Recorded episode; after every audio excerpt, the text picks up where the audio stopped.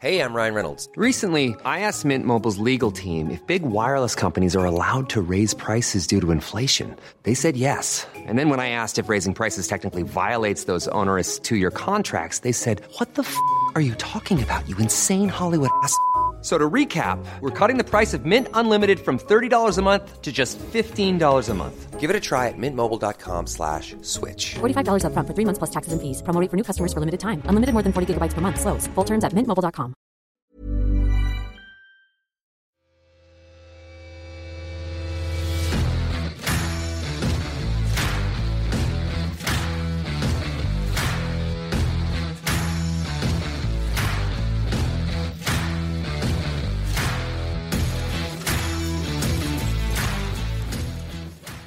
Yes, what a show we've got today. We've got the bald couple, sorry, that's the odd couple of Scottish football. How are we doing, lads? It gets- doesn't get any better than that, man. How long, how long did that first joke take you to write? Was that must have been a Oh, while, aye? man. I was, I'm so nervous. Dave, And you used to- actually made a complete cunt of it as well, aye? Oh, I'm so nervous doing used to, by the way. Usually that sort of Why? matter goes down. Why are you nervous? It's the first people that have done it have actually got a couple of brain cells between them. Oh, that's and true. and I've your own them. right for the start than rather than just coming off the bench for the last 10 minutes, aye? Yeah. Uh, what I want to say to you as well, Hugh McDonald, your good pal, told us that you're two of the cleverest men he's ever met. He's a genius. He's actually a visionary. Aye, Did you he's, a, did you he's, a, along with it? he's a great judge of character. Yeah, what he'll he, what he'll do to get in our second show for our quid. I think, I think he must mean there are different uh, layers of cleverness. Certainly, mine uh, would not be academically.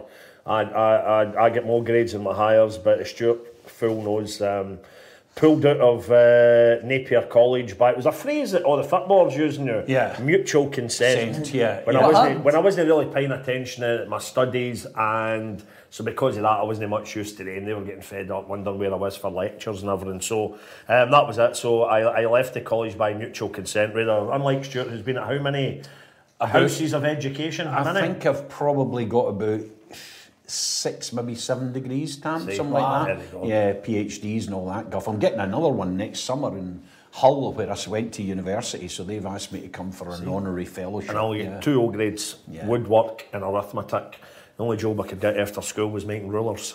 right, see, that's a joke. You need to try ones like that. see, uh, see outside the, off the ball, what sort of stuff do you speak about? Is it football or is it much more BBC academic contracts is the main one just now. well, you know what? The lack you of know them, what? yeah. Uh, uh, Stuart will back me up in this way. Our, our chat uh, out with off the ball basically involves when we're having a cup of coffee on a Saturday morning before we start talking about the show because we'll have that wee bit of chat about any gossip that's been happening, what's been happening with Motherwell, St Johnstone, anything we've heard the MD for the BBC's been up to, and then we'll go up the stairs and then we'll go through all the notes that I bring in for the week. And then we'll decide what we're going to talk about.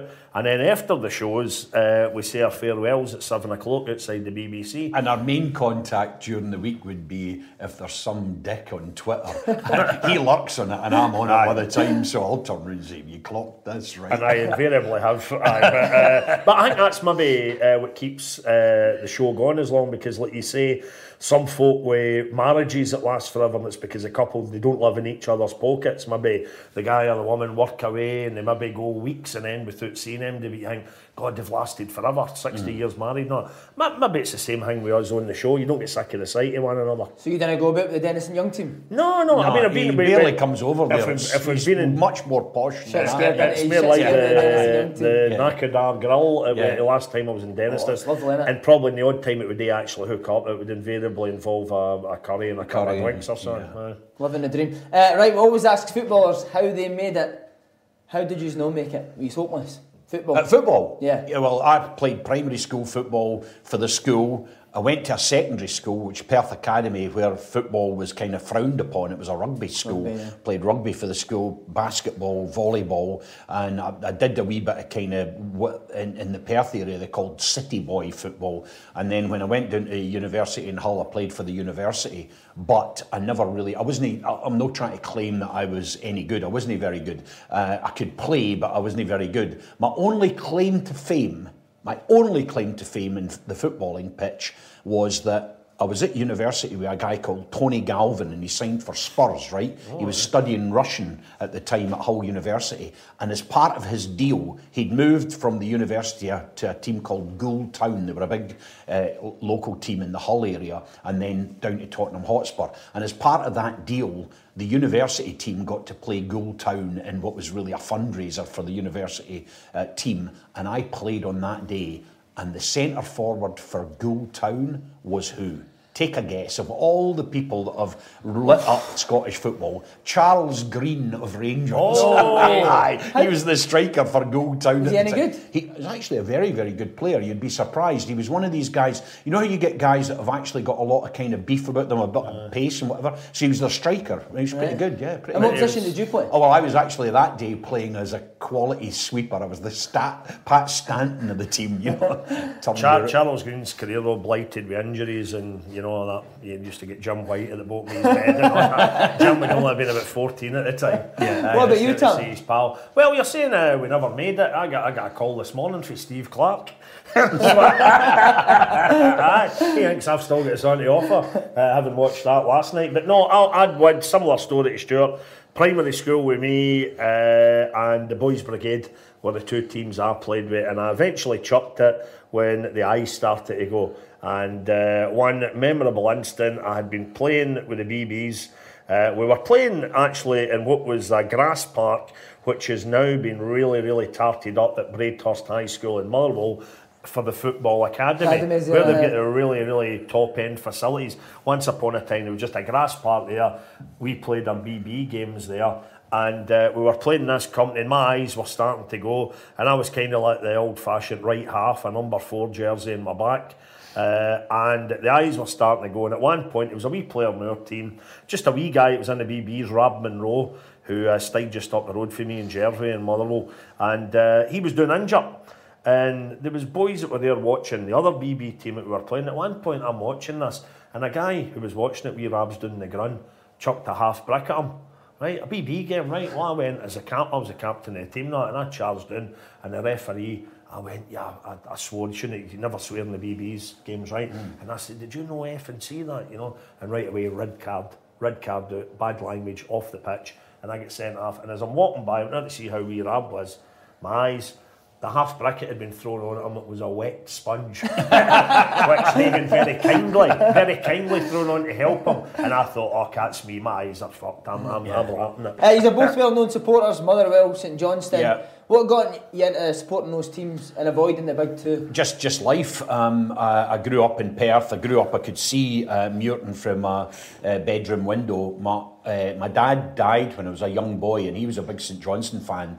Uh, but uh, my uncle Billy, who kind of became, if you like, my kind of surrogate or adopted dad, he. Um, he, he looked after me and he was a mad, mad keen St Johnstone fan. And when, you know, when St Johnstone were away and he couldn't get there, he'd go and see Jeanfield Swifts. Just one of these guys that would always Love go to a live game, you know. And uh, he would t- take me for the age of, uh, maybe age of like about eight or six or eight, maybe something like that. And then uh, my cousin Russ, who ended up playing for Arbroath and Brechin and teams like that, he, he- we would go together to all the games, but it was always St Johnstone. And often that was, you know, I was actually looked in a history book of the team, and I remember uh, it be about 61, an away game, and we'd drawn Queen of the South in the Cup.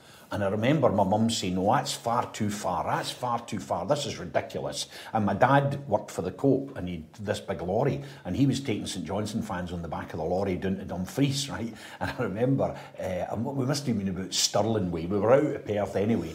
And I peed myself, right? I was a wee boy and I wet my pants. And the humiliating thing was that they took the, my jeans off. So I was sitting in the uh, cab. You know, with the, just the un- naked with the underpants. That, that, this on is what they tell the police when they arrived anyhow. aye. and, and here, here's my here's my uncle Billy holding up the stinking jeans at the radiator. Remember them old radiators at the front of a lorry, things that would catch uh-huh. flies and things like that. Uh-huh. They were drying my pants, and it, oh, it was cringe making. But that was it was a one-one draw as well. So we uh-huh. got them back to Perth and whipped. And, them. and essentially, I was the same. It's uh, support your local team. Mm. That's it. Stuart did it with St Johnstone. I did it with full Motherwell. Was your family Motherwell Uh, my dad was. My dad had. My dad always even comes and goes with the football at the point, uh, I'll give you a good example. My dad liked good football, like guys in my dad's vintage was.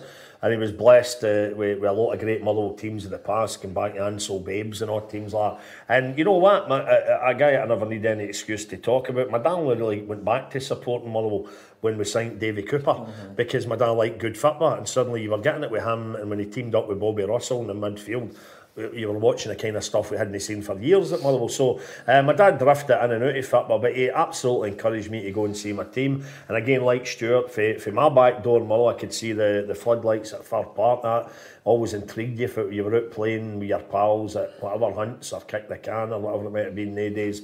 And you could see, oh, look, the big glow in the sky, and that's Fir Park. And it, it was like seeing like the, you know, where the Wizard of Oz lived or something. Aye. You, know, you think, I wonder what's up there when you're wee. And then you gradually get Gallus Alice and you got was your we kids knew that you know you can't go out your street and you can't go outdoors or anything like that. But we, we would go up and then you'd start the classic thing of getting the loft hour, which uh, I see no reason why they couldn't still do that at clubs, particularly clubs like ours where regularly there are acres of empty yeah. seats. You know, and you don't need to bring in rules and regulations about one kid per adult or it's uh, with an adult it's two pounds. Just open the gate let the Waynes in or let them get a lift there and say, there's, oh, there's empty seats, you know, feel free. And they'll, they'll buy season tickets when they're older, you know. So it was as simple as that with me growing up then. Motherwell's my local team. I, I, I really don't like the idea that you folk that support a football team if it's based on religion or how many trophies they've won. I just can't see the, the, the point in that at all. It doesn't, it doesn't give you any great feeling for the club and it's, it's something that you'll always have for, for your entire life, I think, you know, supporting your local team and how,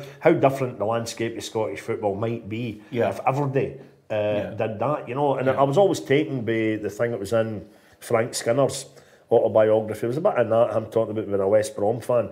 And he said that as far as he's concerned, when it, when, when it comes down to what football team you support, he says you should basically be able to take out a map and a ruler uh, and look at your house on the map and just see where the nearest football team is mm. and say that's my team. And you know, I'd be very interested if everybody did that, you know. And it is to the point that, that even the, the, the only regret I think that me and Stuart will, will ever have, maybe regret's too strong a word when it comes to 25 years we've done the show, is that you, you, you we miss out on a, a hell of a lot of games. Ah, you do.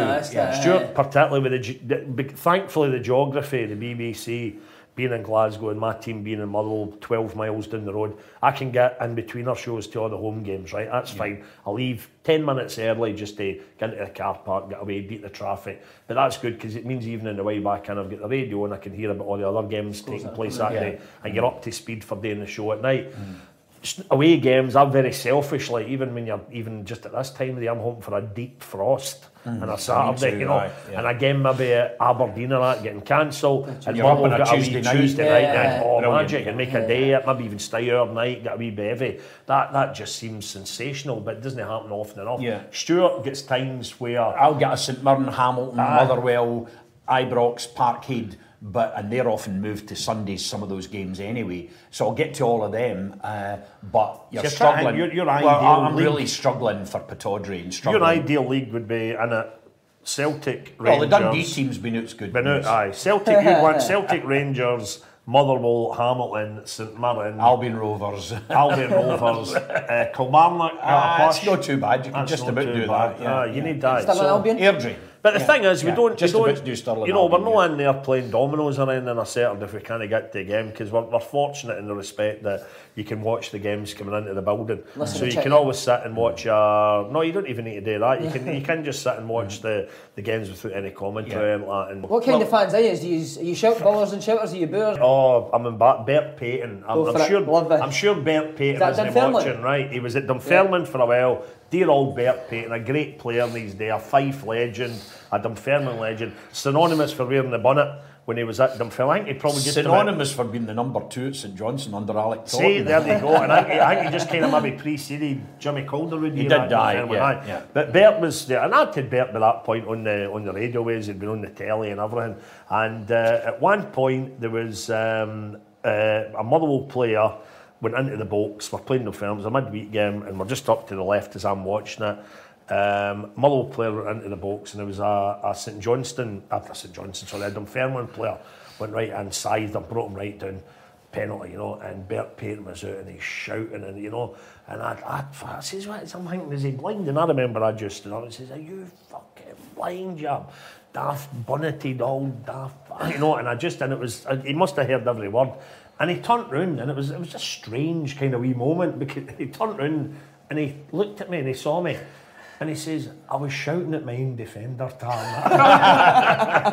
he was raging at this guy down with a stupid challenge when he was no need for it and conceded a penalty. And I just kind of went back down in my seat. Sorry, mate. know. But, but all that Quick, stuff, I mean, it's the best place to sit, obviously. We, we used to always have to, we didn't have to, we chose to stand behind the goals at Motherwell, me and all my pals. That was where we always congregated.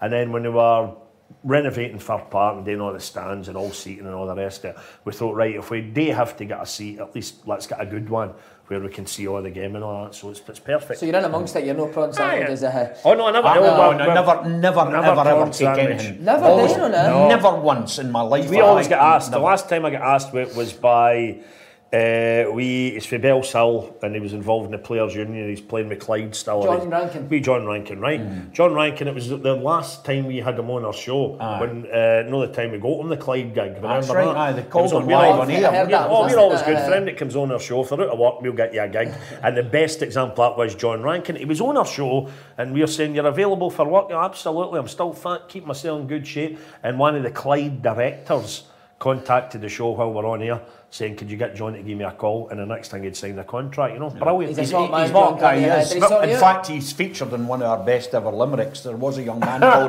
Rankin. Aye, yes, aye. But, but he one day was on our show, I always remember us, and I came up to the FIRP, uh, the, the car park at Motherwell. That's the only thing I ever take out the club. I give the club plenty.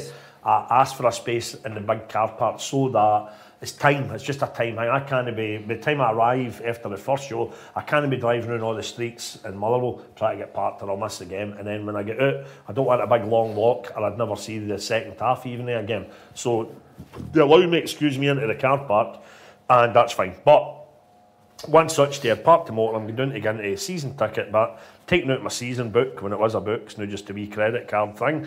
And John Rankin's walking up with one of his boys, and he's clearly heading for the same gate, which is also the complimentary Complimentary pass pass gate. yeah. And he said to me, he says, "Where- are you going?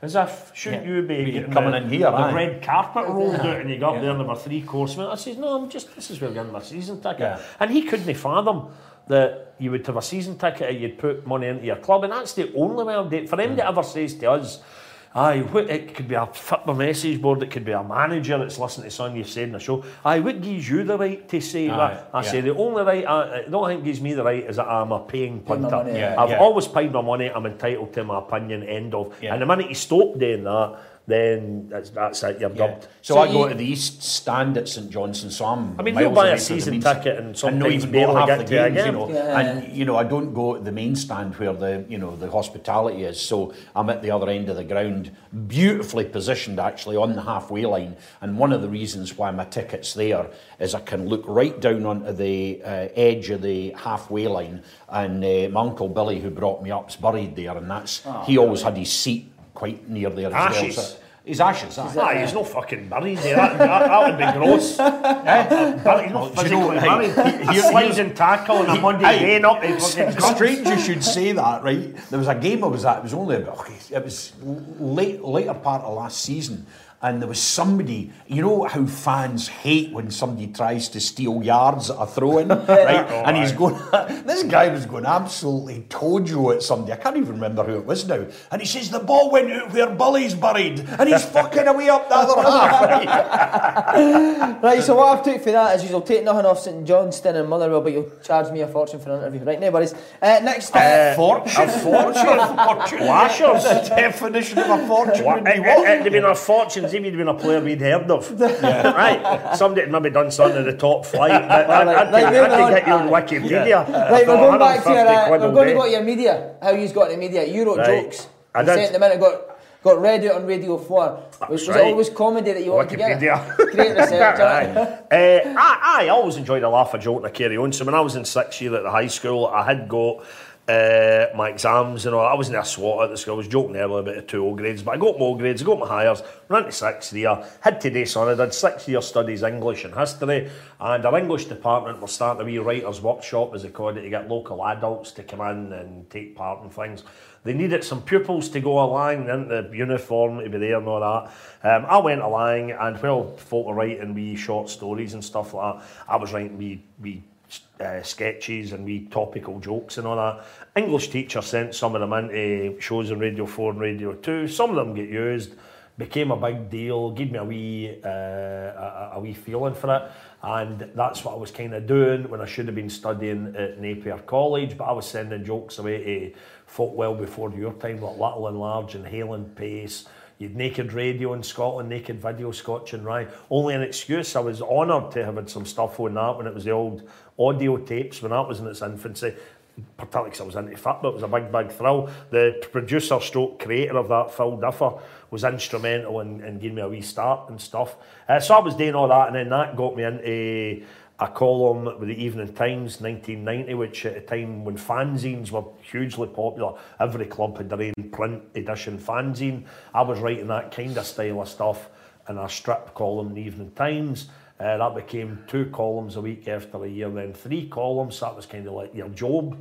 And then it was through that, the producer, the original, if you like, first year off the ball, uh, spotted that and says, Oh, give Tam a try in this.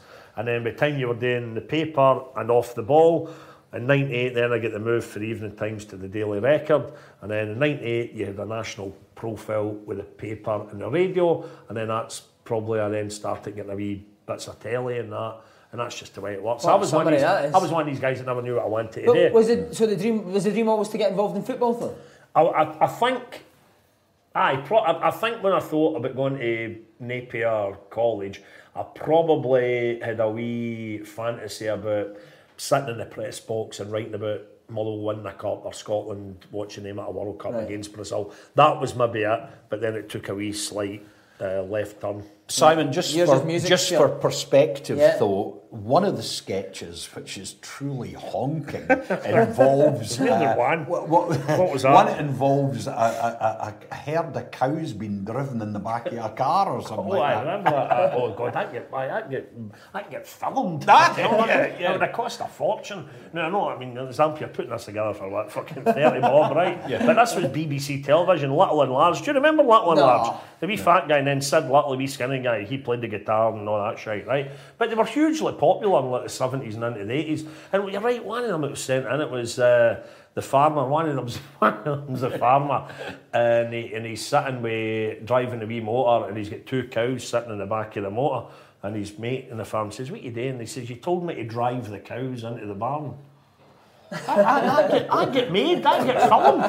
I prefer your story about pissing yourself in the back of the. My first ever joke, you like this one? First ever broadcast joke was in a show called The News Huddlines, starring old Roy Hudd, who's up in the Perth Theatre. Yes, I noticed that. Yeah, Isla Blair you go up. and Lisa Goddard. Uh, it's an Oscar Wilde piece. Piece, yeah, yeah. Did, did a lot of your guests talk about Oscar Wilde? No. No. I don't know who he is. No. Who did he play for? Raith Rovers. but um, but anyhow, uh, the first ever joke was on his radio show on Radio 2 in 1987. And the gag was there'd been a story that week that a, a plane in Australia, there was a plane in Australia and a kangaroo that was on the plane had escaped for the hold of the plane. And uh, the joke was it must have been a Boeing 747. That's good. Uh, That was Top quality seven, seven pounds fifty I got for that. yep. Yeah. you're getting a lot more for this. uh, right, Stuart, you started off in the musical side. Yeah, Is I- that what you wanted to get into? Or was Not football really, no. foot? I mean, I actually started off because I've always been, since I was about 15, I've always been a big fan of soul music and grew up all through my life. That's the big passion of my life. Um, and what had happened was that at the time, a lot of the I ran a soul club in Perth, Perth City Soul Club, and uh, there was big clubs in Dundee, Edinburgh. So you go to these various local do's, but the the biggie uh, down south was at Wigan Casino. That was the big all nighter, and I was down there right from the very start, and uh, it lasted kind of about eight nine years throughout the seventies and I was kind of well known around there at the time. I was also a student, so I'd moved down to the North England to study, in part because that was kind of one of the best ways of getting down on the northern soul scene. And as a consequence of that, I was on the dance floor at Wigan one night, and this guy came up to me. He says, "Oh, you can write. Why don't you write for the fanzine? This is the Northern Soul fanzine." And I started writing for for that that night. Um, sent him a piece. You had to write, handwrite it, send it in the paper, and uh, somebody would type it up for you. It was all of that. I never had a typewriter, but it just got more and more. And then eventually I bought a typewriter and then uh, a kind of floppy disk computer that was single. I mean, it was. It, it, we think it now is primitive. You know, you had to kind of feed floppy disks into a, a, a little kind of slot and code it and crudely kind of try and write over it over uh, the very early days of um, Word and. Um, then I started to appear a lot in soul fanzines and I wrote for a paper called Black Echoes, which was the big black music paper in, in, in London. And uh, the editor of the NME spotted what I was doing, yeah. And I, therefore, I was the first journalist at the time, certainly in that kind of music scene, that went on a big transfer, right? They signed me from Echoes to the NME. I went there as media editor and they paid Echoes a fee, cash fee, and also gave them a certain amount of advertorial about, you know, to advertise this smaller newspaper. Um, and I went to the NME and I became, within about a year, I was media editor, but I was also their American correspondent. So I was doing quite a lot of dance music, hip hop and house and things like that. And it was really quite a, quite a good experience, you know. Go on, give us a few of the, the, the people you interviewed. Stevie Wonder. Oh, hundreds. Um, Prince, Stevie Wonder, James Brown, Marvin Gaye. I mean, all of the biggies, all of the biggies. Um, I always remember tell this story about I was due to interview James Brown. It was a Saturday morning. He he had said that he would do breakfast on a Saturday morning. He was doing a tour of the UK and he had a new album out. So his record company wanted this interview for front cover of the NME and I'm sitting down, and it was Hyde Park. It was the Dorchester Hotel in Hyde Park, and uh, I'm sitting waiting. He no show, no, he's no there. Eight o'clock, nine o'clock, ten o'clock, and I had in my hip pocket a ticket for Scotland, England at Hampden. I was meant to be flying up on the 12 o'clock for a 3 o'clock kickoff. I was going to go at the game straight for the airport.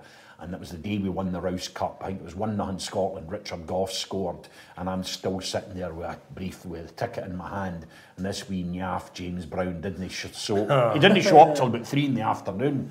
And he says, first question, you're tempted to say, why are you a dick? You know what I mean? But I really didn't like the guy. He's arrogant. He's, he's, he's not a very nice person. And he's deep now, so you can really slag him, you know. But, uh, but that was one of the ones that sprung. S- Was there another one that you had to have a, a triple vodka early in the morning? Oh, aye, that was. Did I tell you the story about Oliver Reed? I think I did tell you this. might- didn't aye, I? you had it Uh, Basically, he uh, Oliver Reed, who, who at the time was kind of infamous for turning up on live TV shows and getting steaming and fighting with feminists, and I mean, he was a real kind of odd character, great Are you the character feminist actor. now? yeah, yeah. Me too.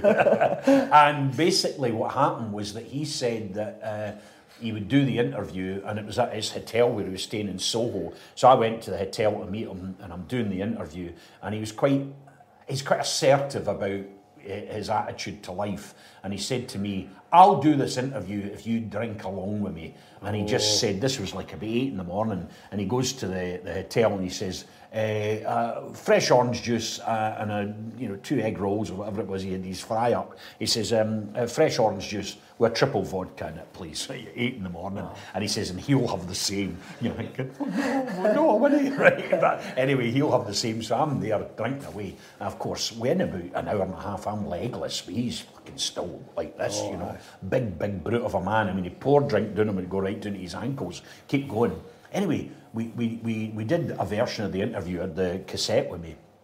And as we came out, he was walking through this lane in Soho to um, the uh, other to another to Wardour Street, I think it was. He was going, and we're coming out, and all I heard him shouting at the top of his voice, big big beard, heavy set guy, just turned round and said, "You little shit, you!"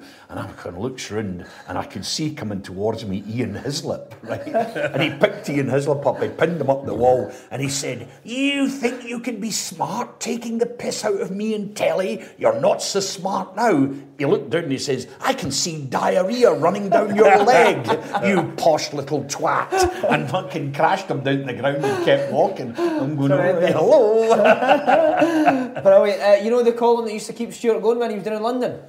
What's that? When I was in the Evening Times, that's how Yeah. Stuart knew me. That's the one. Yeah, that's it. Absolutely But we, but we didn't meet. We didn't meet, and that that confident. I'd take, I auditioned for that. If you like, there was a a football uh, journalist um, at the time, Graham Clark, who uh, wrote for the Evening Times, and on a Wednesday, he had a big full page letters page. And uh, when I, when the Evening Times, their way of seeing if they were going to start me with a column or not, they asked me to effectively write a column that they would put in this letters page as a big letter. And they said, we'll stick that in, and if we get any sort of reaction to it, um, we'll give you a restart. That was, so it was an audition, basically. So I did, I wrote uh, about 800 words that they put in as a letter, and they got a good reaction. They, oh, who was the boy? Tom. I was Tom then. Tom Cowan from Motherwell. We enjoyed that. It was a good laugh, blah, blah, blah. So they gave me a wee start, and that was just, you know, a wee bit of, a wee bit of endeavour, a wee bit of hard work. I was in exile in London at this time, working at, by now at Channel 4, and I was flying up at the weekend and often going to see uh, St Johnstone. During the time, I can even remember the team because I was always getting them tickets for TFI Friday. And there's actually one bar scene in TFI Friday where, if you watch it, you can see the whole St Johnstone squad in there. uh, Right, Scott, aye, Kieran McAnespie, and all of them. They'd gone down. I think there was no Saturday game, so they'd flown down on the Friday. I'd got them tickets for TFI Friday. But uh, so I was down in London and flying up uh, on a Thursday night or Friday night. And you know, when I say living in exile, it, it literally was that at the time because there was no internet, you know. and that, and you had this situation where I would could get the Westminster version of the Daily Record. But basically, what that was was the English version with maybe two or three games on the back. And we guess who those two games featured. and and you get that, and that'd be about it. So you'd be coming up thinking, right, well, you know, starved the Scottish football. You know, you would get the odd phone call from a mate and he'd tell me of scandals that had happened. And then I arrived at Glasgow Airport and there was always the uh, free copy of the Evening Times line as you got off the plane. I'd grab it. You didn't But I- even buy it, you rotten bastard. Ah, no, you? no way, no way. So I went straight back, uh, three pages back in, and I always started with Tam. No idea who he was, but you know what I liked about it? There was three or four things I could list the things I liked. I love wee Snyders, where he, he pretends, Tam does this, pretends he's praising somebody, and as they're coming by, just claps them right in the face, right? He does that. The other one I love is, and you have to have the guts to do this if you really want to be funny, is go for the holy cows. And if you look at Rangers and Celtic, they were always up there. At the time he started, they were virtually untouchable. There was no such thing as a media that criticised them or, or held them to account or in any way really kind of mocked them. And But so see, I, I was very that a plan of lucky. Well, I was very lucky that because I'm a Motherwell fan, and certainly when I was starting out then reading Times, I was a Motherwell fan, and I was I was writing in a paper that was primarily purchased in and around Glasgow, where you're going to get Celtic and Rangers fans. So I was always able to balance it. You know, it's where it's right up to the current date, right up to the last show we would have done on the radio. There's always guys that will say, "Aye, I know who you really support, and it's selling, it's Rangers." But that for me is it's always flipped. It's one mm. week, depending who you've been taking the piss out of, you must all hate them, and then the next week it's other, you must hate them. As long as it's always balanced and even over the, over the, over the course of time, then absolutely fine. So I, I was perfectly placed for doing that column at the Evening Times when I started out. And what was a big, big help as well, because I started it in it was actually January 91. That was, it was January 1991 I started that. And that, of course, was the year where five months later or whatever, my team won the Scottish Cup. So that was a great help for me. As much as I make a joke at now about how often I mention that in the radio and everything, still the only time I've seen my, my club win the major trophy. But it was a great help if there was ever a chance that I would have, you know, writer's block or a big blank page or whatever. Uh, what a start because Motherwell were really yeah, motoring yeah. then, you know, and it gave me a good help. There's always you're thinking hundreds of things to write, you know, and oh, of course along the way you were doing. I mean, in that time you're talking about being able to get it up Rangers and Celtic for a Motherwell fan and a Glasgow paper. That year we had of course beaten Celtic uh, after a replay in the semi-final, beat them four two, and then the week before we went and won the Scottish Cup final. We beat Rangers 3 0 at Fir Park. Uh, that's when if Rangers had maybe played for a draw, Yeah. it would have taken the heat out the Aberdeen game that they had to Right. play the following week Yeah. when Mark Hateley basically won the league for them, you know. Mm. So there was all that stuff going on as a Motherwell fan. So it, it was brilliant for mm. me starting out, make sure I had plenty to write about, you know. Mm. So But just to give you perspective there, Simon, it would have been unthinkable going back to your own upbringing. You know, you had the Courier and the Tully, the Tully, Evening yeah. Telegraph in Dundee, but there wasn't as big a media around those clubs that would have made them the, Yeah. the, the subject to humour in the same way. So Tam could only really have done that in Glasgow. But what you had to do as well, because the only real problem I had in the early days, which seems weird, was from Motherwell. Because the other thing that I had to make sure that I did as a Motherwell fan, and almost by way of a way of flashing my credentials, was to when they deserved it, have a go at Motherwell as well. And the tricky thing was I had to have a go at Motherwell saying the sort of things that I knew my pals at the start of the game with and all the rest of the fans were saying. I had to be in tune with them, you know. And the, the time that got me in bother was maybe about a, a good year and a bit after winning the cup.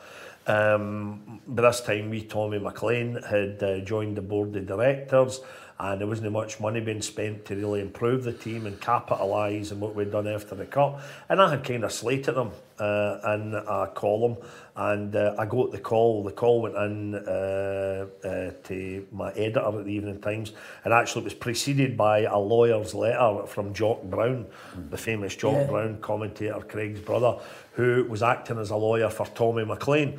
And this quite ridiculous letter gets sent into my editor, and it said that they took umbrage at. I'd said about Tommy McLean, it, it metaphorically, I says he's got to get rid of the sheep. Now he's a director, get rid of the sheepskin coat and the cigars and get back, at, concentrate in the dugout and get the team going again, get them out in the park. And it was this preposterous letter that came in in lawyer speak, you know. But um, I would, we would take issue with A, the sheepskin coat brackets, which Mr. McLean does not own. Yeah. B, the cigar brackets, does which, not he does not smoke. it was all that's ridiculous, right? So anyhow, it all worked out then because what happened was my editor phoned me up and he told me everything that happened. He says, right, you know what I'll do? I'll go up and I'll see Tommy, you know. So I always remember, I thought, I'm representing the paper here. I remember putting on a collar and tie.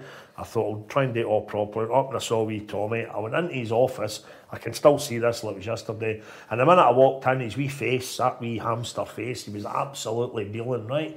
And I sat down. What I'd taken with me, however, uh, and I've still got them, was my collection of season ticket stubs for all the previous years, you know. And he was just about to launch into one because he thought, here's this guy writing a column in the Glasgow, Glasgow. Evening yeah. Times. He must be a Celtic or Rangers fan. Why the fuck's he slagging me and Motherwell and that, you know? So I went in and I says, Tommy, before you start saying anything, I'm a Motherwell fan. And anything that I'd written there is what I was hearing run about me at Fir Park from my pals, the folk that sat nearby me. And I says, if you don't believe me, and I brought out the wee box and all these, and I says, look, I've been a season ticket holder for I was 10 year old, and I could just see him gradually just deflate a wee bit, and the colour come back to his cheeks a wee bit, you know. And then we ended up, he was absolutely fine. He says, Look, my hands are tied here, kid. I always remember saying, I can't just go out and spend money and all the rest. I might be, that's half the reason I went on the board, hoping to get them to loosen the purse strings a wee bit, blah, blah, blah, blah, blah. He was very, very good. And, you know, is it because he was my ultimate kind of legend, if you like, for the managerial side of things at the club? I, I, I was never going to.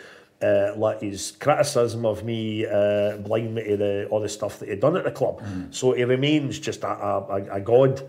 Uh, So why did you thieve his wallet for the sheepskin? well, you can take the man out of Motherwell. aye. What I want to ask you, who's the mastermind that brought you together then? the mastermind. Is there a guy that we can thank? Well, actually, Or there is. Uh, his name's Angus Lyon. Oh, he? would it be? Aye, Oh, would aye. it been Angus? Aye. Aye, Angus, yeah. uh, senior. He was a senior producer at the BBC, Producer. and he called me. I was actually doing stuff for uh, Radio Five, Five. Live at the time, and or it was maybe just called Radio Five at the time, and. Uh, he had heard me doing a late night show there, And you'd thought- had the Hampden and I'd had Hampden Babylon, and the books that. out, and that had done really well, sold out, reprinted three times, that kind of thing. And that was still having a laugh at the kind of scandals of Scottish football, slightly different uh, approach to Tam, but there was kind of like a merger of minds there. And this guy thought, after their first year of off the ball with Sanjeev Kohli and Greg Hemphill and a guy called Ian Ross, they had a kind of zoo radio format. And he brought me in and said, How, how would you how would you change this? And I said, well, there's just too many people. You can't make out who's speaking.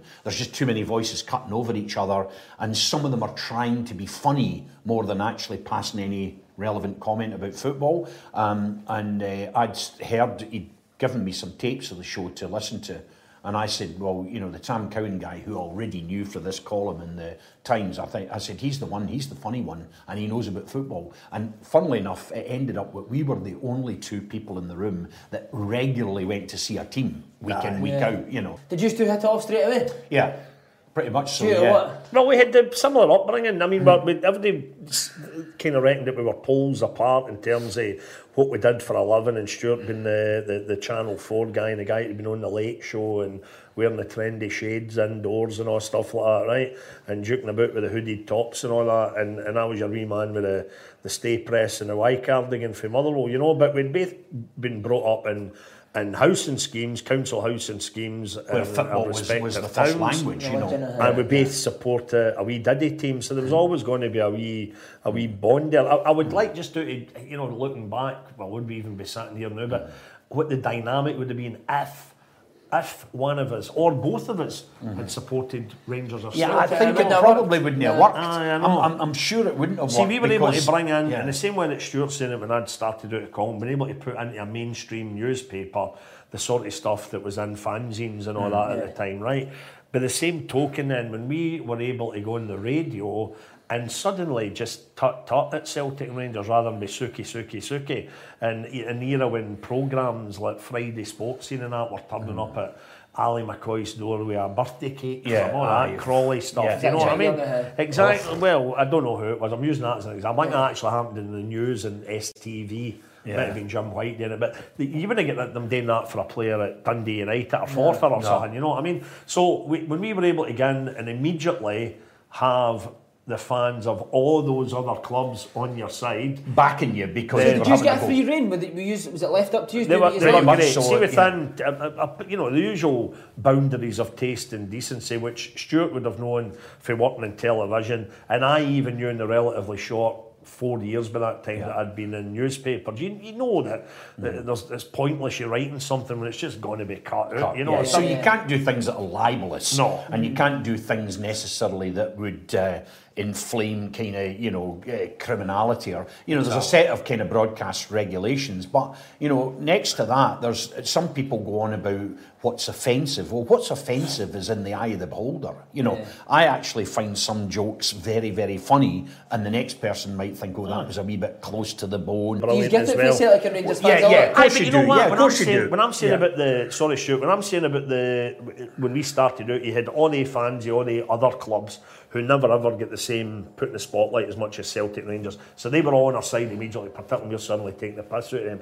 But if you take the piss out of Celtic, various things that have happened in, our, uh, when, in our time, things that have happened at Celtic, signing Raphael Shite, having John Barnes as manager, Dr. Jozef Venglos, when you've all things like that, and we are taking the piss, then the Rangers fans all love it. And then whenever it's happened to Rangers, the absolute implosion, financial disaster of the club in 2012, when that's happened, you're taking the piss out of that, then the Celtic fans love that. So as long as you're always mixing it, and mm. honestly, what, what really hurts me, and it, it, it, I don't get offended then, so I'm not going to use that word, but what really hurts me the folk that genuinely think that we support one of the two teams or the other. You know, like, you You'd know, have to be you think, "Oh, very, very yeah. deep Where have you undercover. been? Where you know have what I you mean? been? Uh, just back to off the ball, what changes did you want to make when you first went in? Was The- it more taking the piss out of people as well? So, aye, there was a bit of that, but the, the, the main one was actually, you know, uh, was actually a change to the format. So basically, what happened was that through conversations with this guy Angus Lyon and through doing the show uh, week in week out, gradually it became a double act rather than what it had been Zoo Radio.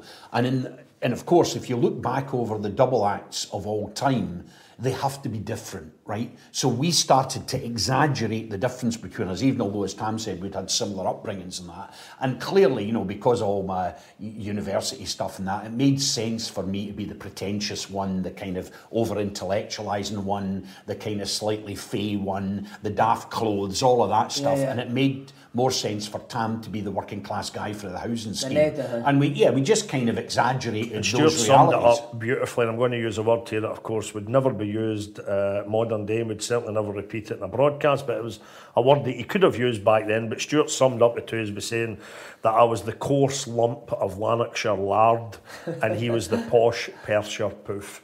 and, and to, to set the shop like that, that, that was kind of a how good thing worked. to hang yeah, on. Yeah, You know? and, and you know when you actually think about that, it allows you also to to kind of um, mine different areas of. Um, of, of humour as well. So, for example, Simon, um, if I'm talking about, say, St Johnstone and Motherwell, we've both won a cup, but we've also had long seasons of winning nothing. And so, therefore, if you reflect on, say, uh, Vladimir Mayakovsky's theories of modernism. One Yeah. of his big things is less is more. That actually, the less you win, the more you cherish the wins that you had and whatever. And so I can make a quote like that, and he's there ready to just pull me down, right? and you have to do it. I sometimes go there thinking, I now have to use a preposterous word that no normal person would use, knowing that he's going to come back at me, you know. So you set up stuff like that. so it's that. all planned out. Uh, Well, it's not planned in the sense that we have a script, but we know the roles that we play, you know, You and could never do our show with a script in it. No, the, I the, don't think the so. script amounts to Stuart having timings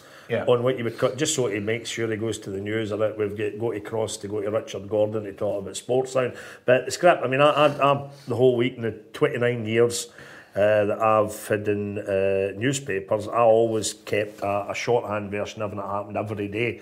And then I still, to this day, I bring that in with me on a Saturday morning. I've got the stuff for the week. And then once we've had our initial first coffee, a wee chat and gossip and everything that's been happening, me, Stuart, and Stevie, our current producer, we'll go upstairs into another wee room and then we'll start going through this stuff. And then whatever it is that when we come to a wee story of the week that we all, oh, that might be good. Why don't we do that and talk about that? And then we think, right, okay, let's go with that. and, and sometimes It's you're as relaxed as self-editing it. You, you're choosing Ah, items that will work in that. So just uh, you know, to to to to give you. Uh, an example today, Anthony Stokes is on the front pages, but because it's about domestic abuse, it's a difficult thing to actually turn into And that's humour. the thing that even that you know that's the thing that we'll have noticed because we've been on here for so long now, twenty five years. There's many a thing. I mean, they're making a they're making a, a documentary now for the BBC for television about the silver anniversary off the ball. And I was chatting to some of the guys that last week who are making it, and they were saying off. And I was I was I was shuddering at the thought. And I was saying when you listen back to some of the very early mm-hmm. shows, some of the stuff you were able to joke about, some of the jokes you were able to crack, all the rest of it, so you, you just know you when to get. But you've got to move with the times with that, you know. Did it, And- did it and take, you take lose off straight some away good- when you took over? Did it take off straight away or did people take a while to get It used to took, it? well, it, it kind of became qu- successful relatively quickly, actually, and I think that was because Because it was different. It was That's different. all it yeah, was. We're not, yeah. you know, and, and that's how. And I'm, you know, when you get And it's slightly uncensored. We weren't, I mean, genuinely, it really doesn't bother me whether, you know, Anne Budge does or doesn't like me. It's just irrelevant to my life. So you don't feel, I don't feel constrained. I don't like to abuse people or hurt people or say things, and there's a lot of stuff that I would never ever. But you know what? I'll tell you, we, we wouldn't you be human if it wasn't the case. That I'm trying to think, but if you know, if uh, somebody that we'd had in the show, whose company we'd enjoyed on the show, who'd been a good guest for us, I bet you if they'd got into a wee bit of bother, maybe they were managing a team and struggling a bit, and we'd fan slating them, there, there might there's a wee bit wee that bit you of us- a punch, yeah, you pull a a wee bit of us that you're, you're trying to give them a wee bit of support, and it's simply just because folk have done us a turn, Yeah. by coming on our show and having a laugh and a joke and helping making hopefully a good programme. You know? What about favourite targets? Craig Brown got it a bit for his off, off the pitch activity. Anyone else? Oh, aye. Well, f- Craig was. Craig went the first day have a go at himself with that. Uh-huh. Craig's the guy that says that when the the Scotland fans at one game, he, he, he, they all started the first ever time they started chanting Shagger Brown, Shagger Brown. and after the game, Craig had been speaking to his son. He said, "Did you hear that?" And his boy says, "It was me that fucking started it." so Craig likes telling that against himself. And I, I yeah. remember years ago in the telly when we we did a wee kind of kiddie on a fast quiz at the end of every show, and Craig was a guest and Craig won it, and it was at a time there'd been front page stories about Craig, you know, and we says, well, Craig, the prize we've got for you then is a very lovely 18 year old, and I could see Craig, you know, and, and we got one of the guys to walk on, it was an 18 year old bottle of whiskey, right, and that was that. But Craig loved that, and he tells me he still got the bottle, and it's, we had it up and made in his label with his picture on it and all that, you know, it's so, see when it's only a laugh Yeah. and a Not joke and a hurting carry anyone, on. uh, uh, But, but you know the thing is, we came in. It's slightly changed now Si, but not completely, but there's a wee bit of change. We came into a period of time where there was all that kind of omerta stuff around what you said in the dressing room, and, and professional footballers tended to kind of club together and not criticise their fellow professional. And we, we've got this thing about it where somebody will take them down after the show down in the lift and they're slaughtering their entire oh, teammates, but they come on here and they're like, oh no, he's a good Does that, does that frustrate you when people are like that when they Absolutely. come on? Aye, aye, aye, aye. And very rarely, actually, that you get people that are as honest as they would like to be. Yeah. And and the kind of level of kind of joking we're doing, we're looking for. Here's a thing: you ask a Scottish professional footballer who is the biggest dud you've ever played against. They'll choose a foreign guy who's gone home. Never going to listen to the programme. I'm never going to hear the programme, right? The, ma- the most candid with that, though, quite the opposite, albeit foreign football, if you like, was at the centre of it. We were doing a show once and Mixu Paatelainen was on. And uh, Stuart says to him, Mixu, uh, who's the one guy in football that you never get on with? And uh, he just said uh, right away, Henrik Larsson, Vanker. right? And, and the whole history of Scottish football and media in Scotland, nobody had even said about a single bad word against Henrik Larsson. And here was a, a fellow Scottish football guy, albeit he's clearly Finnish.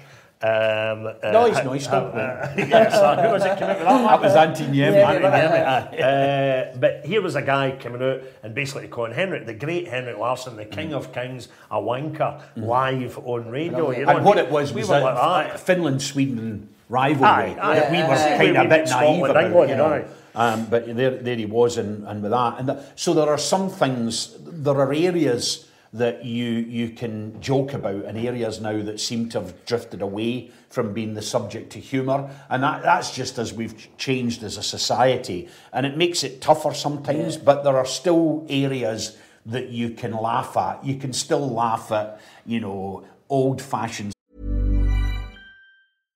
One size fits all seemed like a good idea for clothes Nice dress. Uh, it's a it's a t-shirt. until you tried it on. Same goes for your healthcare.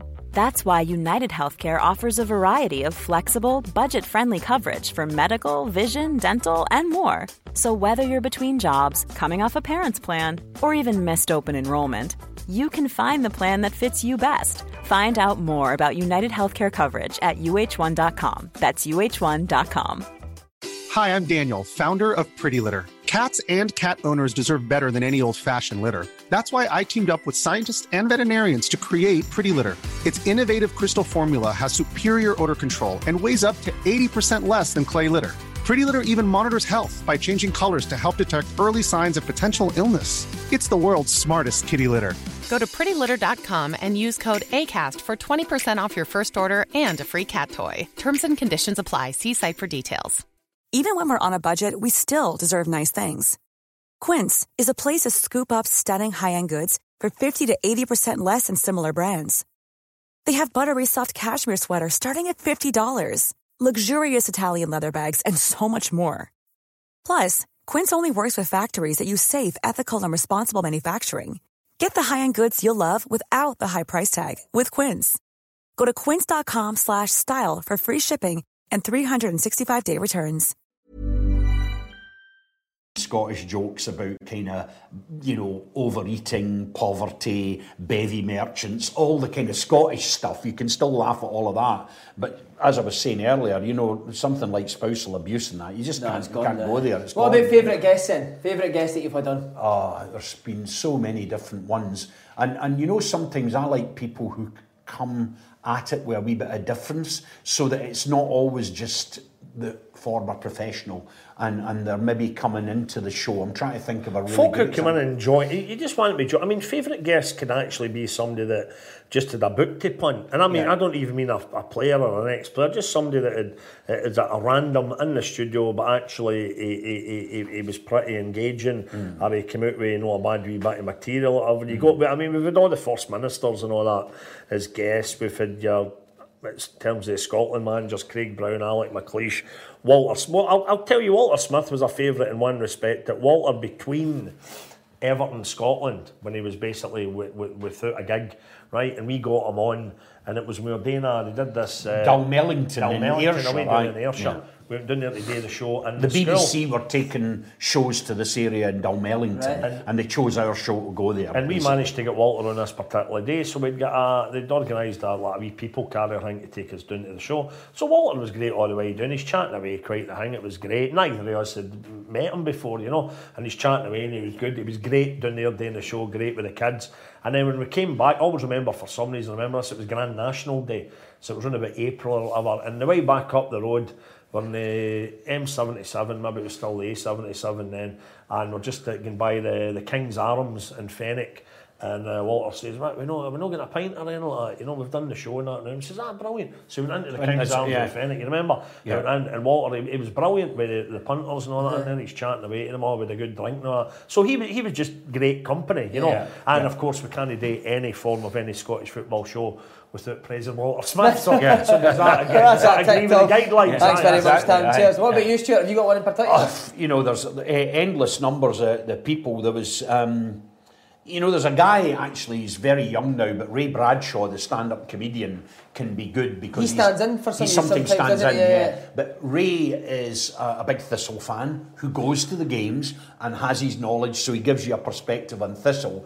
But um, what I loved about him is that he's uh, grown up in a family where his, both his parents are deaf, so he's a sign language expert, right? He- Eh?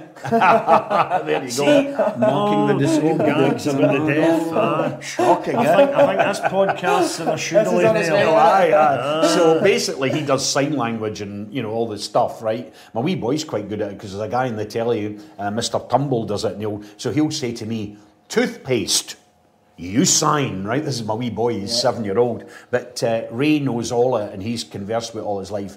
And he just tells this joke, which is probably one of the great sign language jokes of all time, where uh, he's on the show and he uses uh, the F word, right? Signed. And his mother says, That's it, you're going to have to wash your hands now instead of washing your mouth out. Yeah. So, so he's good at like that. He's got And, a and wit about him. sometimes you get a wee uh, surprise guest, which is a bonus. We were going in today the show one Saturday back in 2003. It was the height of summer.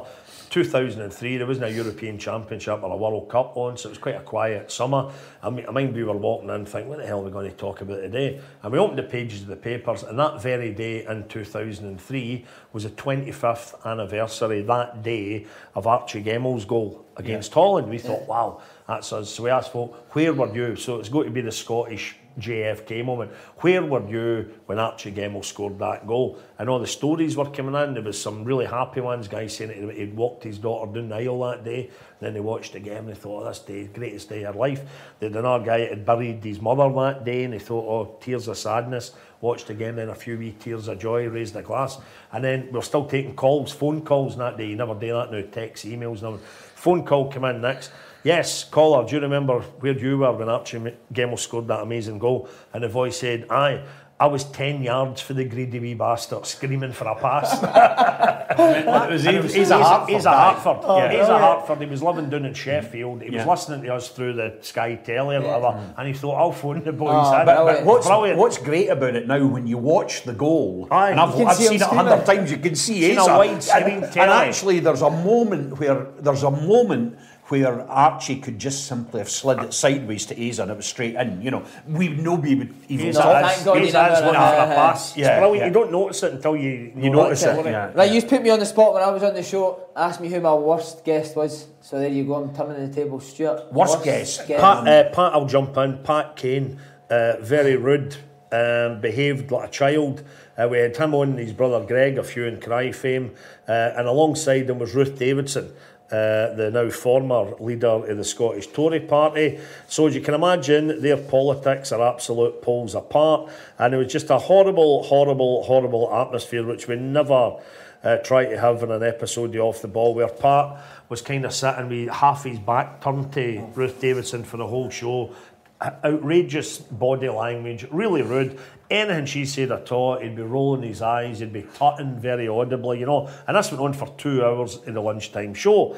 We tried to ignore it as it went on. We continued the show, a laugh, a joke, and a carry on. Ruth was very good. When you got Pat just in his own, it was fine. Taking the piss out of him about his also propensity for the big long words like Stuart and all that, and we challenged the two of you who, a, a Who could come up with the best one, aye, did the yeah, best, not right? So we're still trying to have a normal show, but this was eating away at me. We finished the programme at two o'clock, as we do every day. We'd have done it with you. You go outside the studio and you get a wee photo for them to put up on social media and on the website and all. Well, I'm up there, me and Stuart bookending the guests as normal. You've got uh, Hue and Cry, Pat and Greg, and you've got Ruth, and we're out either end. Just as we, Danielle, or maybe Chloe, one of the girls that works in the show, was just about to take the photo, she's just about to go click. Pat just walks out of the shot and says, I, I can't do this. Right, and I thought, you know, and we thought, oh, fuck. And he went away, he and his brother went away that way. Uh, Ruth went away that way, and for the rest of that day and the rest of that night, it was really, really eating away at me. We never want an atmosphere like that during the show.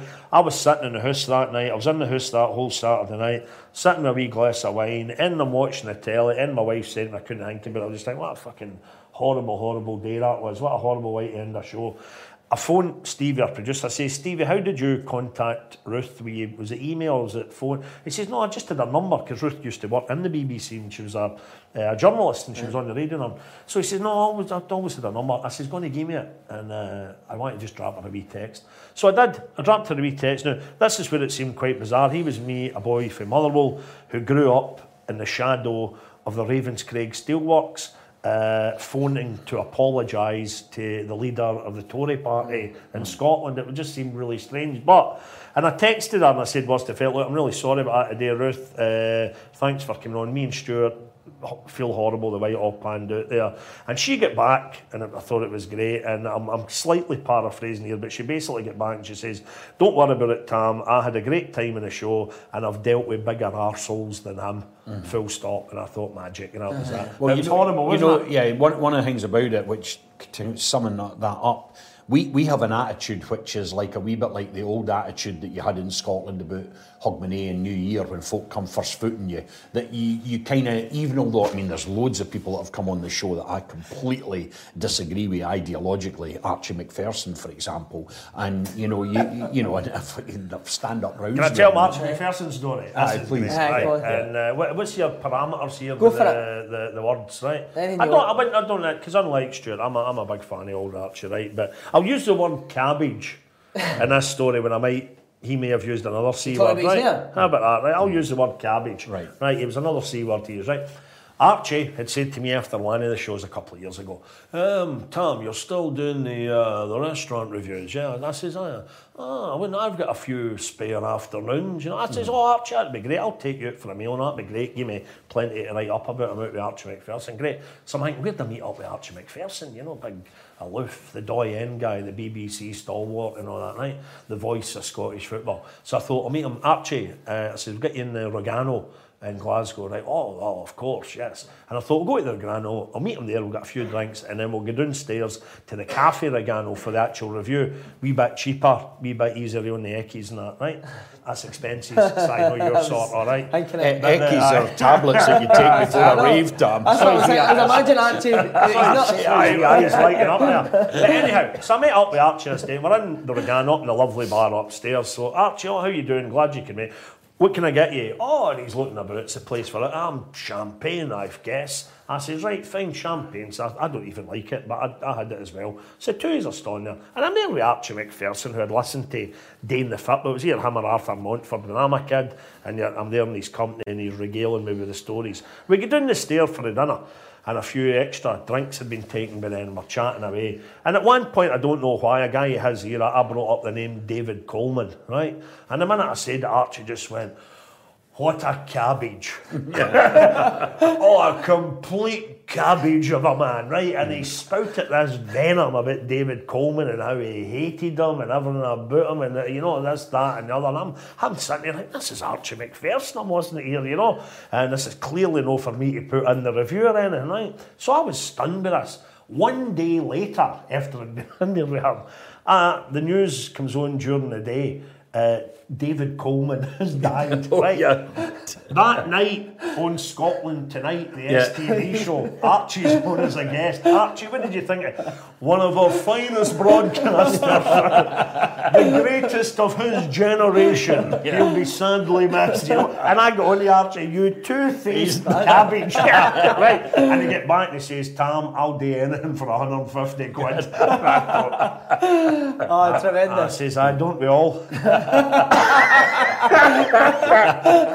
That, was brilliant. What about you, Stuart, then? Worst? Uh, worst, uh, oh, you know what? Uh, uh, his name's just gone out of my mind now, and it shouldn't have done. But uh, I think he might be on loan, or, or maybe he's actually a third choice keeper at Aberdeen now, but used to be Hamilton's keeper.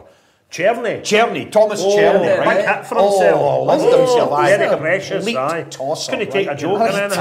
And you know what? Here's the other thing about him. At St Johnstone had played a game against Hamilton at Hamilton, and it was one of these games where Hamilton had gone one nothing up, but we were battering them for 90 minutes. And you know these games where you just think they, they're, they're just going to kind of suck you in, Aye. and McKinnon's going to chop somebody down, and all of this sort of stuff. And it was just Hamilton, and Cerny was in goal. And uh, the ball would come, and it would be may- maybe a kind of by kick, and then he would go down with his hamstring, and he would be oh. stretching it like that, and then eventually he would get up and the kick with the other foot. He wasn't even kicking with the one, you know, and the, he was driving I me think, I think he might even have started that one. The goalies do now, where they, they catch the ball and then they get down then on they their fall, knees aye, and then they yeah. roll out. You know, and him the. Thomas Cerny came on the show, but God, he was one of the most arrogant, you know. The, he just sort of sat. I remember he sat over, Sneering staring at us. thing. Yeah, uh, staring over the desk at us. You know, I think, we, sitting back. or I think it was Sepp Maier or Lev Yashin. Aye, when it. Was I. Thomas Cerny, you know. And I think as an maybe, okay, maybe he was, maybe his guard was up a bit, and he thought we were slaughtering. But actually, if MD forensically looks at the show, that's no, that's, That's not not what what we do. I'll, get, I'll No. give you an example of that. And but actually, while you're talking about goalies, the first time we had Cammy Bell on, right? Now, Cammy Bell was relatively fresh for throwing that one into the, the net at Fir Park, the playoff, yeah, yeah, which was a huge, huge deal to me that it maybe even saved our club, keeping us up that year, you know. Uh, so it was it was mega, and Cammy Bell was absolutely tortured for that. He was flamed for that, right? But when he came on to your show, as much as it would have been easy for me as a Motherwell fan to ha ha ha, remember that, you know. In the interim period, I always remembered that he'd, he'd played a game with Dundee United where he saved three penalties in the one game. Do you remember Yeah, that? yeah. You know, so that was the starting Yeah, point that yeah. we went, well, brilliant catch you, but you're back, Cammy, well done, because that must have been a hard time for you, but three penalties, there's no many guys who've done that. We'll put it out to the listeners, they've seen MD saving three penalties, blah, blah. And that's the way I think we would always like to treat guests, you know. I have a laugh and a joke. If you get a good guest in and you did something that actually did genuinely uh, upset them or offend them, we, we, we don't want them to leave and think, well, I'm never going on that Not again. again, yeah. But, you know, there's nothing to be gained. What about uh, biggest mental case? Tommy Sheridan was a bit mad on it, wasn't he? Oh, aye, Tommy, he, he, he'd be straight up there, you would have thought as well. You First, know, first time we had Tommy, remember this is we almost said this simultaneously. It was in the old BBC. Tommy uh, had so this would have been maybe back I don't know about 2002 or something. I don't know when it was, but we're at Queen Margaret Drive. We'd finished the first show. Tommy had been the guest, and uh, on the show. Uh, had been everything about the fact that he didn't smoke, the fact that he didn't drink, the fact that he was a keep fit, you know, squeaky clean and all that. And I always remember we were coming out, Tommy drove by us to go away, we took the horn, see you later boys, and we turned to each other and says, well, what, what does he do? Yeah. What is he up Oh, to? now we know and then you roll, you roll on a couple of years, Yeah. and it all kind of unravelled a wee bit. You know, but no, you know what? Tommy is a guy that's I, I know Tommy really well. My missus was at was at school with his wife Gail and all that, and we, we'd known him for years, gone to events with him, sat there with him, and uh, so I've I've got to concede that Tommy's like a pal, and I, I was always willing him well through his troubles and that. But first and foremost, and it goes back to the, the great guests and that politics and everything. I don't. Stuart will tell you, I'm not the least bit political. I, I, I keep an eye on the political world as much as I have to, and I can sometimes surprise Stuart on the area. a wee, a wee something nugget. A wee Yeah, something yeah, I drop in that Stuart. I didn't think Tam would have known about that, but Yeah. so I'm up to that. But irrespective of somebody's politics. Tommy Sheridan has been, and hopefully will be again, a great guest. One of our all-time favourites, and a lot of folk will have a lot of stuff to say about his politics. George Galloway. Oh, An George- absolutely Interesting guy, a yeah. sensational Come- guest. Yeah. But George, when he was on our show with us once, and he suddenly, somebody for some reason, I hope you remember this, somebody Yeah. for some reason, the show or an email or something mentioned bees. Yeah. Buzz, buzz, buzz, mm. bees. Tommy, uh, sorry, George Galloway. Then it was like a fifteen-minute. Uh, Lecture on the history of bees, On you know. about how important bees are to the planet Yeah. and what they do in the pollen. And but he spoke without repetition, hesitation, and- and yeah. he just does. You know, Yeah. it was like he was back in the American Senate, absolutely battering the Yanks. He just spoke eloquently, beautifully about bees for about fifteen minutes. Has a It was- football ever shocked you being that eloquent? Or are footballers always quite basic? No, no, some no. footballers can be can be pretty eloquent. I mean, more the modern ones, you know, Yeah. ones guys that have gone through academies and stayed on at school longer. You'll know them maybe- better than us, but the guys that have done the degrees Stuart and all Armstrong, that. that's and- quite a- We've never Yeah. had Stuart Armstrong, but you're right. He any time the first time when he popped up doing telly interviews and that, yeah, you're right. It was a wee bit. Oh, oh Yeah. God, listen to Well, this like, guy, you remember know. when Jack Ross came on? It was because he was a child author. Oh, that's right, he was, that yeah, right, yeah. yeah. So you, you get these guys that are actually quite quite bright and uh, and they've just got a wider wider life, you know. Right, we need to talk about Jose Quitongo. What was your thoughts when he dropped the Well, cabbage? I'll I'll st- I'll start the story and then I'll let Stuart tell you how he, he saved our bacon. But Jose Quitongo was on a great. Uh, have you had Jose on on this? No, no, no. no. Great wee guy. You'll have met him and stuff. I, a lo- lovely wee guy. Almost with this real sense of honour. Lovely wee guy. Lovely wee beautiful face. He's a great wee guy. Big sparkling eyes and uh, a, a right wee polite man. He came on our show and he was talking about some of the horrible racist abuse that he had received in Scottish football. It was actually against St Johnstone the uh, game. Yeah. You at the game? I was at the game. I remember it actually. And what we we we Jose said, basically he'd been at it. He'd been going down too easy, as they say, or whatever.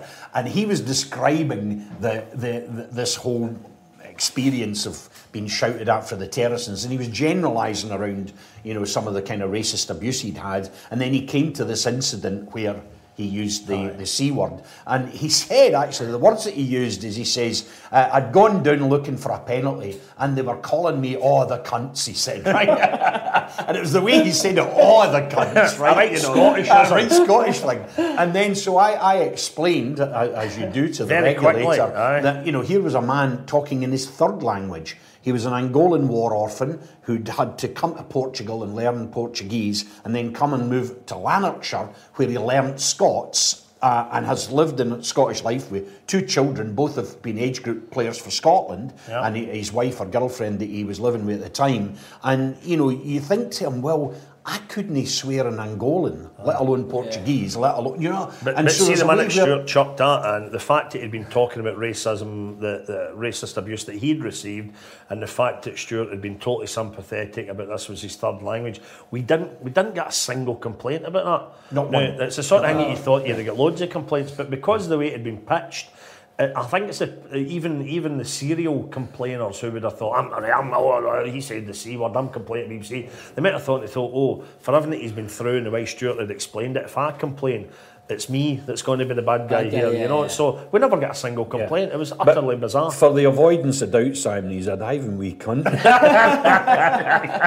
Going too down too easy, letting it off Frank McAvennie, didn't he? Yeah. Yes. Frank's on here quite a bit as well. Oh, what guy. Frankie boy. Have you had Frank on? yes, many a time and How is he? often, the Rialto. if he just He- sits at peace he's all right Yeah, hey. Frank's too fidgety isn't he Hey, hey, you get here's- distracted he's always Tam, moving about Tam, here's an exclusive, right? Yes. Which is when you're in a studio, oh. You should not have conversations. Tell us? Yeah, tell it. I'll tell it beautifully. Absolutely. Frank's best moment at the BBC was one that wasn't broadcast, Yeah. but it quite so easily could have been because he was in the studio. He was doing uh, Ken, Big Kenny McIntyre had been doing a series of uh, special programmes with well-kent Scottish football celebrities who had been there and done it. And wow, Frank McAvennie's been there and done it. Celtic, West Ham, Scotland, a fabulous goal scorer in his day. Uh, and then you've got all the extras that go with Frank, the colourful lifestyle, etc. But uh, so Kenny was in the studio with Frank and they're recording uh, this show. And then Kenny gets a call that he's got to go and take another call. So Kenny, pre-recorded in out. Kenny says, Frank, I've just got to go and take a call now. Can you just, I'll be back in two minutes. Ah, that's fine, that's fine. So Kenny went away, but everything that was in the studio was still being recorded, right? Frank's phone goes and he thinks, well, I can answer it now. We're not, and he answers it. No. Somebody, somebody later let me hear this, what was recorded, right? Frank, Frank takes it as a joke now as well. But anyhow, all you can hear when I heard this audio of what happened, you hear just ring, ring, ring, ring. then you hear Frank as he goes, hello.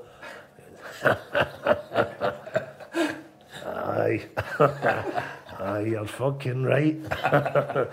the neighbours must have thought I was fucking murdering you last night.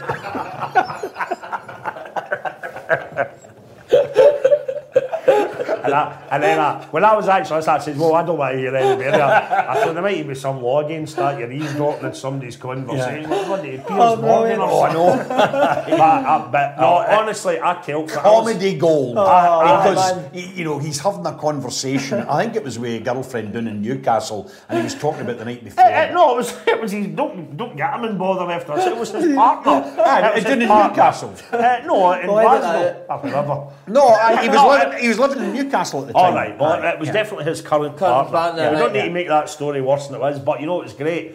Uh, after I'd heard it, by sheer joy, uh, perfect timing, about a week later, I was doing a do up at Motherwell, emceeing a do up there, and who had they got booked? To speak at it, but Frank McAvennie, right? And I'm saying, I stood up, well, Frank McAvennie, you know a lot about him. I says, but boy, uh, a wee thing I learned recently about Frank, and I told that story. See, just when I started telling it, you, you think he couldn't embarrass Frank McAvennie. His face went just increasingly Oh, scarlet. brilliant, but he loved it. He had a Yeah. good laugh at it. Frank can laugh at himself. Nice, That's man. what you Yeah, know love me him. about. Uh, right, what I wanted to ask as well, uh, have you ever received backlash from a player or a manager for something you've said on the show? Yes, I'd, I'd get one that was disappointed in the guys back in the news now. It was a few years ago, and a, in a column that I'd written for the record. Um, there on the Saturday, in the morning today, the radio, the column was in the paper, and I got a phone call uh, with no number on it, and it was Kirk Broadfoot ladling into me for the column that had been in the record that morning. But when I looked back at the column, the only thing I thought he could have had any issue with was the headline. And I tried to explain it. It was his dad. He'd actually been out in Scotland duty somewhere like a, a Slovenia or somewhere like that. And it was his dad that had texted him or contacted him. Oh, this fucking call me Tam Cowan's today, right? Uh, but it was a headline. Now, as anybody in 29 years in newspapers experience, I know for not, not once have I ever written a headline. They get done for you to make it them eye-catching or Yeah. whatever, you know. And a lot of times, even the headline isn't necessarily 100% reflective of what's in the words below, you know. So the headline was a headline that he'd taken issue, and I'm explaining that to him and all the rest of it. But it was a bit grumpy, shall we say. I tried to explain to him, and uh, then I says, "Well, Kirk, you know what I really hate about this?" I says, "Neither your dad nor you get in contact." Uh, when you got your move for St Mirren to Rangers, well, there were a lot of folks slagging you. I had written another column saying, give the guy a wee, a wee break. He's going, he's going up the ladder in terms of fit, but he's doing well in his career. And it was all thing that always sticks in our throat. You'd had St Mirren fans at the time saying, can't believe that Judas away to Rangers and all that. But he'd been trebling his money or whatever. And we always talk about any fan who's got a chance of moving to another job and getting a lot more money, they would, you wouldn't see them for dust, you know. So I'd been talking up And I says, I didn't hear, ah, I didn't see that and all, you know. So I says, well, look, there it is. We hung up the phone. I says, all the best. He was out there representing Scotland, and that was that. And I went back, and God, a lot of bother I went at. I went back. It turns out there was three occasions I had written words to that effect in the paper, and I got the actual print copies. Didn't copy it. I got the actual print copies, and I cut out the bits, and I put them in an envelope along with uh, one of the producers at the time had got me uh, uh, effectively a, a CD of us talking about him in a club and that very thing about going for some money Rangers, making more money, blah, blah, blah, and backing the guy. And I, I basically put it on an envelope, sent it to Kirk Broadfoot, care of Rangers Football Club, Ibrox, Glasgow, and I never heard anything back. And I thought, oh come on, if you you know if you're going to gonna give it, complain, Yeah. exactly, you know. Yeah. So, but that's it. So you know, but see that see that offer of tripling your wages? Have you ever had offers to leave off the ball and go and do something else? well, where would you go? Sky. no, where would you go? You couldn't. You couldn't. No uh, interested in uh, Scottish our- football, our- our- Our show wouldn't work the same. It wouldn't work the same in the telly, even if it was in the telly, the BBC. There's something. There's something. There's a totally different feel. Oh, remember radio that show. time in Radio a patronising way, the BBC decided that Radio 5 Aye. Live, it was must have been one of the Euros, was it? It Euro was a tie-in with a Euro, maybe Euro 2008. Was Eight, that a. Euro year? And they decided they would have the Welsh show, the Northern Ireland Whatever the show, and the Scottish show. show the was, football. the other and then we countries. go on. We went on after an England game, was We it? went on right after an England game. and it was 11 at night. Oh, We put it all in two there. and a half hours, and we just Played a blinder, through it. so. And, and you know what? We were getting things like, what is this show? Where's this coming from? Because England, England's actually a bit tame. You Oh, really, really tame. And of course, we so-and-so. were straight in there with uh, Beckham and his wife jokes and you know that one. Oh, and I remember they were full of all those. But you know what? We then, I, I, I even hands up, and it's something I hate doing, but even because we were aware that night, we still did it in, for the BBC in Glasgow, but we were broadcasting on Radio 5 Live to the, whole, of the UK, and beyond. And I know for a fact what I didn't like about it, we didn't do it too much, which is, look, this is just, we'll just do this like a normal show. We're in a normal studio, so try not to be unsettled or anything. But, but I know for a fact, uh, and probably for the, the right reasons. I, I kind of maybe slowed down a wee touch. I maybe tried to speak ever so clearer, the wee bit of the telephone voice coming out. So I, I didn't particularly like it. We got a great, great reaction to it. yeah. But if you said, oh, would you know like doing, you know, what if, I mean, let's say like you get Alan Brazil and uh, Ally McCoist that day talks about it. If you said, oh, would you like to do that? I would say no, because you would need to do English football as Yeah. well, you know. Yeah. So where we are now with the BBC, there, there's no really any other any other show in town, you know. And, uh, and sadly, and I mean this sadly, because I'm somebody that loves radio and I'm somebody that loves Scotland, the, the commercial radio stations, you're increasingly hearing less and less Scottish voices Yeah. on it. It's just all shows that have been been punted, punted up, up, especially when it's music and they, they So put the whole kind of computer music and say this is what we play, yeah. and you just think, well, it's not even selective. Yeah. And then when they, you know, when Super Scoreboard comes on, it has to super serve Rangers and Celtic, Yeah. you know, and Yeah. they're not interested in Do you St listen to it Johnson. I don't know. Well, I they're listen not to interested. everything. Sure, sure knows what I, I listen to. I, I can't listen to a lot of stuff. So I, I quite enjoy. I like uh, uh, uh, Hugh Keevins, a former colleague with the Daily Record. I've known Hugh for years, and I, I, I, I help him out with his daughter's charity and that. And uh, I know Hughie well, and I, I think I think he's the, the mainstay on that programme. He's good. He knows exactly how to play it. Hughie plays a character when he's on Clyde Super Scoreboard, you know. And then when you go back to the Halcyon days, which no football fan, um, you're living in Scotland, you can avoid it. It was like Jimmy Sanderson that, and then Gerry McNee, the great Gerry McNee, who answered us doing as the the Krankies. Aye. He'd have got us in a call when we first started the show, and he was. He was a wee bit too serious, of course, Jeremy. He said, who are, who are these these people that are here now, the Krankies on? And I mind writing in my column at the time, and it, and it meant to riled them. I was saying about, oh, it's strange that Gerry McNee's thinking about us when he was wearing a school uniform. whatever, floats your, whatever floats your boat, Gerry. So a bit of backlash for Jeremy Nee, but tell me your biggest backlash was the article you wrote on women's football. Women's football, What was that yes. like to deal with? Well, to deal with it was great because I made a lot of friends out of it. I did the right thing, but there's nothing to be gained by genuinely offending or upsetting MD, as I almost touched on before. If, if somebody thinks, oh, I didn't like that column, they'll maybe not buy your paper again. Oh, didn't like that show he did, they'll flick channels and they tell you, oh, the radio, not a flick uh, stations. So when I did my women's football column, uh, what back, the back, well, the backlash actually, if you like, if you can use that word, 99.9% of it was folk emailing in saying, why, why, why is Tam suspended after he did one about women's football? He's done loads of columns about men's football and blah, blah, blah, taking the piss out of them for a while. But for him that did get in contact with me at the time, and uh, the first the first guy was a guy through Musselburgh. Guy says to me, Tam, I've listened to you on that radio for years and you take the piss out every day, blah, blah, blah. He says, but listen, my daughter plays the football. She comes in for work on a Tuesday night. She's got to get two buses to go to training, two buses back. Doesn't even get any expenses. Now your slut. I says, right, whoa, whoa, whoa. I says, what's the name of your daughter's club? And he told me, and I says, right, I'll organise a wee fundraiser for a club. Went and put on a wee, like, what would effectively be like a sportsman's dinner kind of thing. Put it on for them, raffles, auctions, all that kind of stuff. Raised plenty of money. Didn't take a bean for it, of course.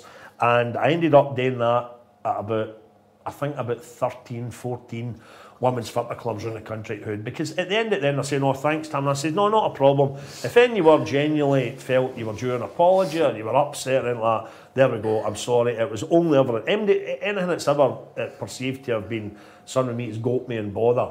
I, I, I can say hand in heart it had always stemmed from a joke. It was never me trying to be controversial and trying to have a go at folk. I think reflect, reflecting back on it, I mean, there were two or three things. One, one of the things was the timing because I think it was a Friday column, was it? Or It, Sat- it was a Saturday call, Column. and the Thursday night, the women's game that night had been on both BBC Television Live and BBC Correct. Radio Yeah, Live. But it was at the time when Life on Mars was the big TV show, it had been the big TV show. And what they did was the record, if you actually go back to it, the record had set Tam up as the character from life on Mars who couldn't deal with progressive politics, couldn't deal with change, I couldn't deal uh, with women at the workplace and all of that. And I he had the jacket on. the parody of that. Because in Yeah. one page talking up the women's football, there's great strides they're making, right? And at the time when there was a lot of folk criticising it well, saying it was rotten and all the rest of it, they had me done up, photoshopped this other photo, the guy from uh, Ashes to Ashes. Ashes to Ashes, yeah. That was that, as if we were going back now to the 70s.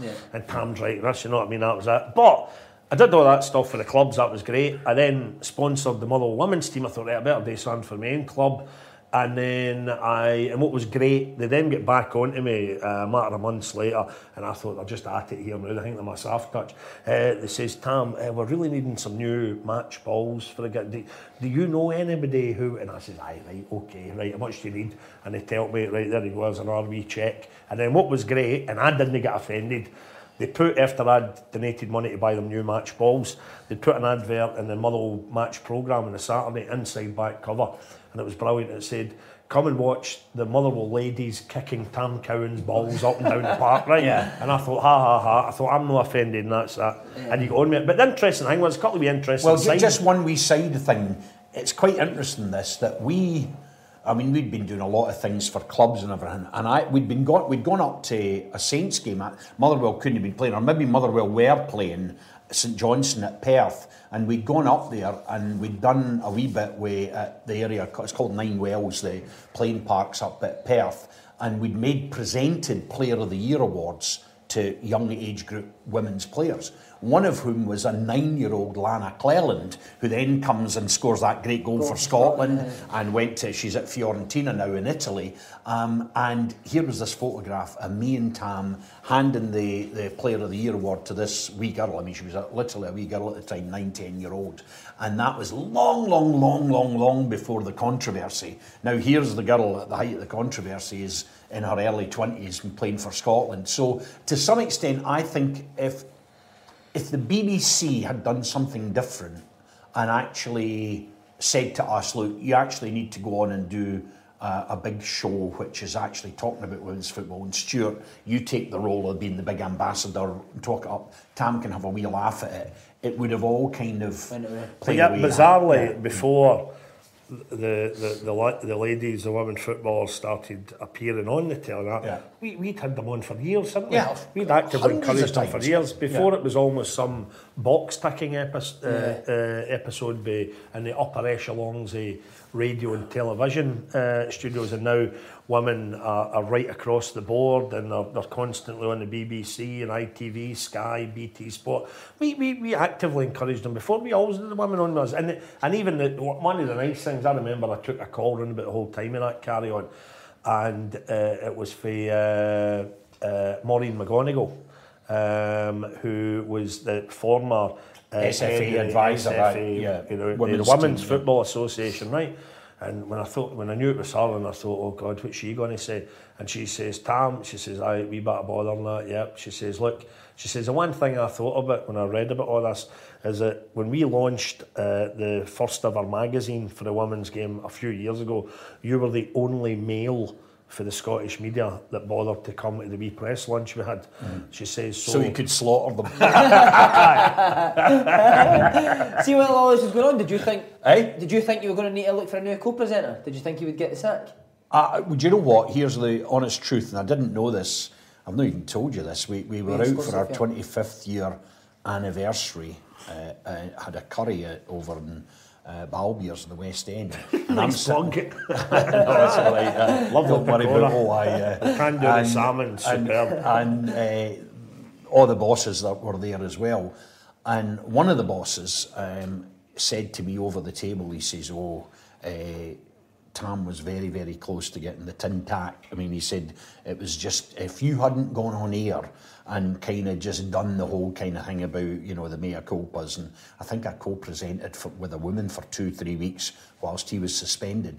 But they were telling me there that, I, that he was much closer to getting the sack than I, I had imagined. You know, because I just thought to myself, well, you know, because the real offence, if there was an offence, was published in the Daily Record. It wasn't on air. It wasn't on the Yeah, on the BBC. BBC, you know, yeah, yeah. so it's like a wee bit I like. think, I think So the did you know that BBC Tam, how close you were at this? Yeah, sack? yeah, no, because no, because I knew that at the, at the time on the day it was horrible because I remember then when it when it, it just I just caved in, and I then found myself walking out of the building at about five to twelve, five minutes before we were due to go near, with the, the jacket over my shoulder and walking out with my bottom lip trembling. And it was like the end of every episode, the, the Incredible Hulk, when Dr. David Banner then walks away into another town for another wee adventure and all that. And I thought, oh, God almighty, you know. And then I just, uh, so that was two weeks uh, I was out.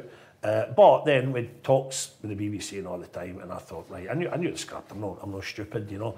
And uh, but I made sure that when that first day shows that I wasn't there, that they were able to have a wee dig at me and I was saying to Stuart, right, we'll make your official reason is that we believe Tam's staying at home to answer a lot of fan mail. Yeah. That's Yeah. coming Yeah. his way, right? Yeah. Yeah. Plumbing through all the emails and that, right? So that was the way to do it, and again, try to just deal with it in a jokey manner. And even when we come back, you know what? There was a lot of, you know, there, there was a lot of uh, listeners who, oh, couldn't wait. Here was a chance to have a go back at Big Mouth Cowan, right? He's always taking the piss out of folk. And there was folks in and loads of gags about, uh, in about me, you know. Uh, and that was fine. We Weird them, and that was that. You move on. But I think one of the things that it, it points up, and we've kind of hinted at this a couple of times, Simon, is that the world's moved now in a direction where there's an awful lot of anxieties around about what subjects you can talk about, about ways that way you can talk about it, what's acceptable, what isn't acceptable. And it isn't always to do just with areas like, say, for example, women's football, there was an awful lot of anxiety when when Rangers uh, imploded financially about what you could say, how you could describe it, and it started to become this whole kind of dance of the seven veils around what you were able to say, you know. Mhm. And of course, if you're seeing it from the point of view of a fan of another club, you're just thinking they're gone, they're done, you know what I mean? And all the time there's this kind of thing about, oh, don't say that and don't mention that. And this is not just in the BBC, you could see it in newspaper journalism as well. I mean, I, I, I to this day, you still get this feeling that. You know when they do these things where they say, we asked four of our columnists to answer the following four questions. You could even say that they've balanced it there. You know, will Celtic run away with the league? You know that two of them will say yes and two will say no. You know what I mean? So there's that kind of sense of how do you impose balance into things. And our show isn't meant to be balanced. It's meant to be in praise of the Diddy teams, you know. And so, you know, if it is the case that Celtic get a doon in Europe, you're not going to not laugh at that. And the bottom you line, know. Rangers' demise would. I mean, folk used to say to me, my stock answer was, uh, which, and I know it used to uh, annoy some of the fans of the Diddy teams, but I was only being honest. When somebody would ask me, did, did you want Rangers away down there playing in league? What was the league's called at the time? It was, it was Division three, was it? It was a Division Division three, yeah, yeah. And, and my simple answer was no. And the reason for that was, is, uh, I've always said to Stuart, ideally, as a Motherwell fan, the two teams I want to beat is Celtic and Rangers. They're the nights where traditionally, if I'm there with my pals, if you beat Celtic or you beat Rangers, they're the nights that you immediately go for a drink, you go for a curry. That's a Yahoo night. Yeah. No offence to brilliant clubs like Aberdeen or Dundee United or Hearts or Hibs, but when you beat them, it's a kind of a so what. So actually, if you if you pinned me to the wall and asked me, I would have sooner that Rangers had always been up in the top league and with us having a wee chance of getting a result. But the joy of them being out of the top league for me, Motherwell, I repeat, Motherwell managed to get into the Champions yeah. League. No, Yeah. not just the Champions, Champions League. League, wow. Yeah. When the season that we were able to finish second, because it was Celtic and then A and other, right? The, the year we get into second, before you know it, we had Panathinaikos up at Fir Park. Uh, For a Champions League game, you know. So, and another thing, uh, we always go back when MDiv, and I've got pals, good pals that support Rangers and that, and they say to me about, about how when- if MD was ever taking the piss out of Rangers or that or any club, I, I, I can always spool it back to when Motherwell went into administration in April 2002. I didn't get many sympathetic comments for Rangers fans or for or him or anybody. It's football. Yeah. And I know you folk then go down the other line and say, aye, but there's a lot of folk lost their jobs because of, yep, and there was a lot of folk lost their jobs at Motherwell because of that. People that I know uh, who lost their, but that, and that shouldn't, you should never allow that to overlap each other when you're talking Yeah. about football. Right, off the ball, future. Future, well, dream guest. Who's the dream guest that you still to get? dream guest that we've still to get. Uh, Tam, who'd uh, like? the one I, whenever I'm asked this, I, I, I would love to get Billy Connolly on, and Billy Connolly actually does love the show whenever he gets to hear it. He'd, Has he ever we, been contacted? We used him as a trail for a while. Well, you know what? Even in the same way that even guys currently involved in football in the past, when you when you current players, they were always harder to get than, than former players. Former players maybe miss the wee bit of attention. So they like they like the idea of going on a radio show or doing something like this, right? Current players, if you went to Celtic Rangers, let's say we tried to uh, we tried to get the, the big boy Jullien, uh, centre half at Celtic, right? You need to get through three layers of PR at Celtic and his agent and stuff, you know, and you'd end up just saying, no, no, no, no, and he's training or he's, know, he's got a game that day. Uh, you get the ex players, it's fine. But same with Billy Connolly. Wow, Billy Connolly. Uh, sadly, the poor man's really ill just now. He's not doing as much work as he did. But when he was in the peak of his powers, how you meant to track down Billy Connolly for a Saturday afternoon on off the ball when he might have been out in Australia or he might have been out in Los Angeles or something. But uh, we would love to get him on. Years ago, he did what we effectively used as a trail. He was speaking in an interview with, I think, Janice Forsyth. Forsyth, yeah, yeah. And when he was saying about she's. Janice is interviewing him again, about, yeah. is that right? Yeah, and when yeah. she's saying things like, you know, what is it you still miss about Scotland? She says, oh, well, when I come back, and I knew to nowhere, he says, I love listening to that show with the guys on a Saturday, just talking about the football and talking in their own tongues and all that, and about, you know. So we thought, wow, How Billy- much of a buzz Billy does that Connolly. Oh, it was, I started, I, I, even a wee buzz just thinking back to now. So we used that for a long time Yeah. as a wee trail for our programme, you know. So he would be, he's not, apart from the fact he's, uh, he, he, he- he does go and see Celtic when he's here. I was going to say he's not really a football guy uh, in terms of football player, but he, he is a dream guest. Uh, he'd been a man for me. And if it was just a pure football name, somebody I would love to do- have on it. It'd be easy for me to mention Motherwell heroes and all that, but I do think just it'd be a fascinating guest would be Sir Alec Ferguson. I think he'd be great. I like only watches this, so Yeah. hopefully Does you'll it? see. J- Jazzy Jeff and the Fresh Prince. That's right. well, do you know what? Here's a funny story, right? Going back to my days at NME. Uh, it was the first night of a famous uh, Raising Hell tour, Run DMC and the Beastie Boys, and they were starting their tour in Philadelphia. And the NME had said to fly over and just preview the tour. We'll get big photographs of Run DMC and the Beasties put on the cover, and you do a couple of thousand words over a double page spread, and it'll be the top uh, top selling kind of item of the week on the NME. So I did, I flew over, and I had always this thing, it goes back to my days in the Northern Soul scene. I'm always looking for who's emergent and coming up, and the top uh, DJs and MCs in Philadelphia at that time were Jazzy Jeff and the Fresh Prince. So anyway, I'm interviewing them in this really nice hotel in Centre City in Philadelphia, and I'm chatting away, do the interview. I did a little piece on them uh, at the end of the tour gu- uh, guide, the tour uh, spread, and they're sitting down there, and uh, my photographer, who's a guy called Lawrence Watson Law, came over to me and he says, "Oh, I'm going upstairs to watch the game," and he says, "But you're no coming because I know you want England to get beat, right?" And it was an England game, right? So I says to Jazzy Jeff and the Fresh Prince, "You want to watch this game?" And he said, "Yeah." And I said, "Well, come up my room and we'll get a beer and whatever." So Jazzy Jeff and the Fresh Prince are sitting there watching this game. We get the beers out. And of course, uh, midway through the first half, a gentleman, you might have heard of him, uh, Diego Armando Maradona, scored a great goal with his header, right? And uh, the, hand, game, uh, right? the hand of God goal. that I'm wasn't going absolutely mad. And then, of course, he got the second goal. And I'm wondering, what the hell's going on here? Who's this guy? This guy's weird, you know? And all of that. And that was with the Fresh Prince and, and, and Jazzy. So you're wanting to get him Wow. back on the show? Oh, back And- on. And he can tell that story. Well, exactly. as long as he doesn't bring his annoying fucking boy. Ah, exactly. you know, you know Oh, what's is, his name? yeah. He's happy. Is it Jaden or something? Uh, I wonder, I wonder how he got all the A jobs. oh, we are so. Yeah, but we, but funnily enough, Jazzy Jeff, two summers ago, Jazzy Jeff came through to play the sub club in Glasgow, and I was uh, doing an interview with him for the sub club, and he remembered the Maradona goal. and he said, I. I, I said, I would never have known it was you, but you know, I remember being in the hotel room and a boy jumping over the settee when the goal went in and everything. So that's it. Tremendous. Uh, last question. Uh, how much longer can you see yourself doing it? Oh, as long as we're able to get our faculties. uh, uh, you know, I was uh, 50 in April. I'm still a young, young man.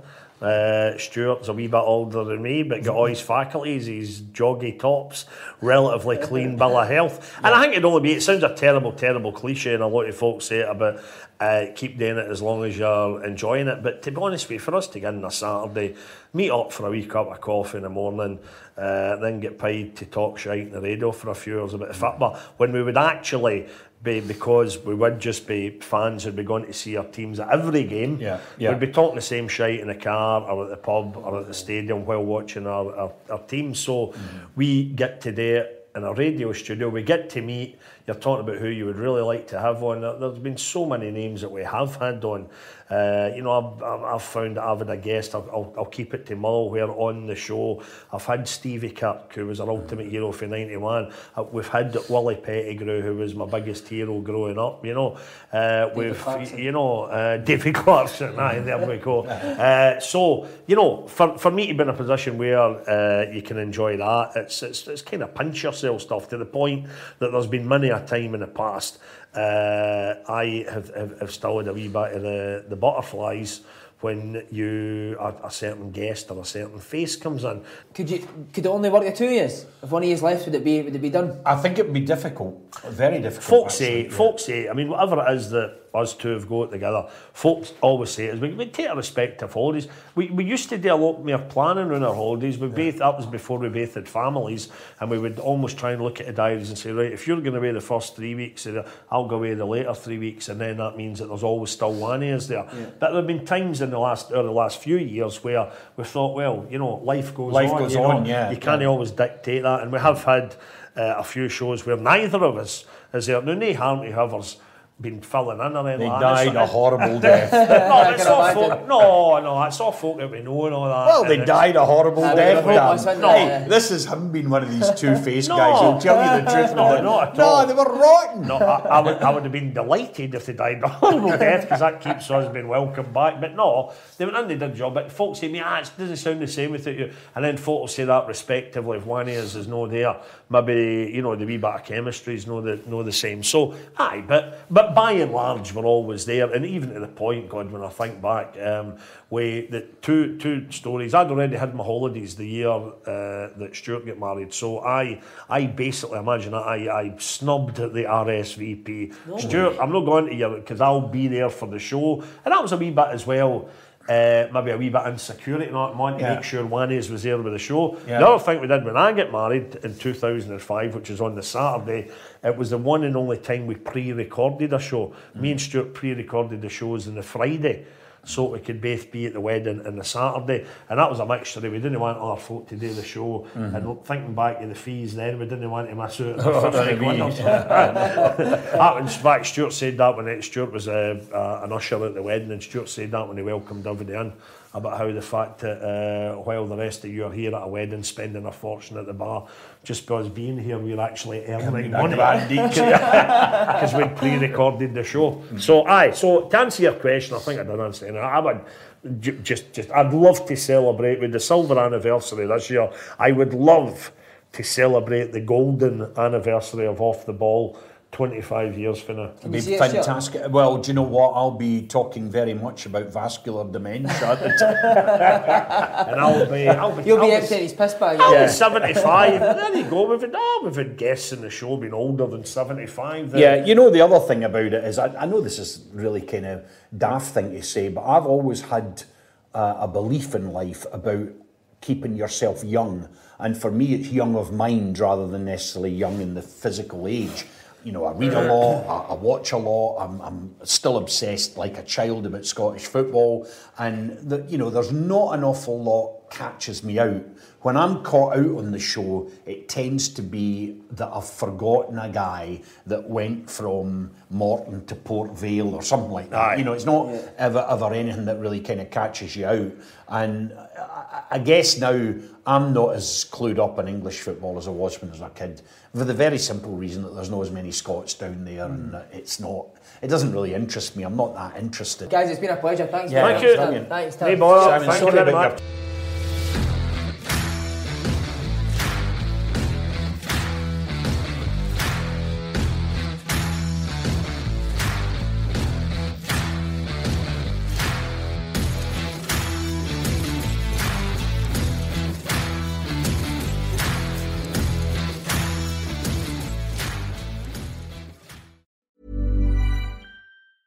Prescription products require completion of an online medication consultation with an independent healthcare provider through the LifeMD platform and are only available if prescribed. Subscription required. Individual results may vary. Additional restrictions apply. Read all warnings before using GLP-1s. Side effects may include a risk of thyroid C-cell tumors. Do not use GLP-1s if you or your family have a history of thyroid cancer. If you've struggled for years to lose weight and have given up hope, did you know you can now access GLP 1 prescription medications at trylifemd.com? We're now offering eligible patients online access to GLP 1s, the breakthrough prescription medication that can help you lose body fat and weight. Listen to what people are saying. It's fun to put on jeans that you couldn't get into six months ago.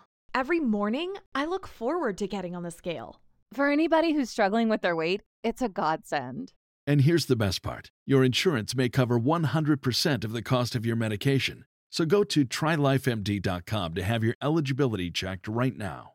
Get started today at trylifemd.com. That's T R Y L I F E M D.com.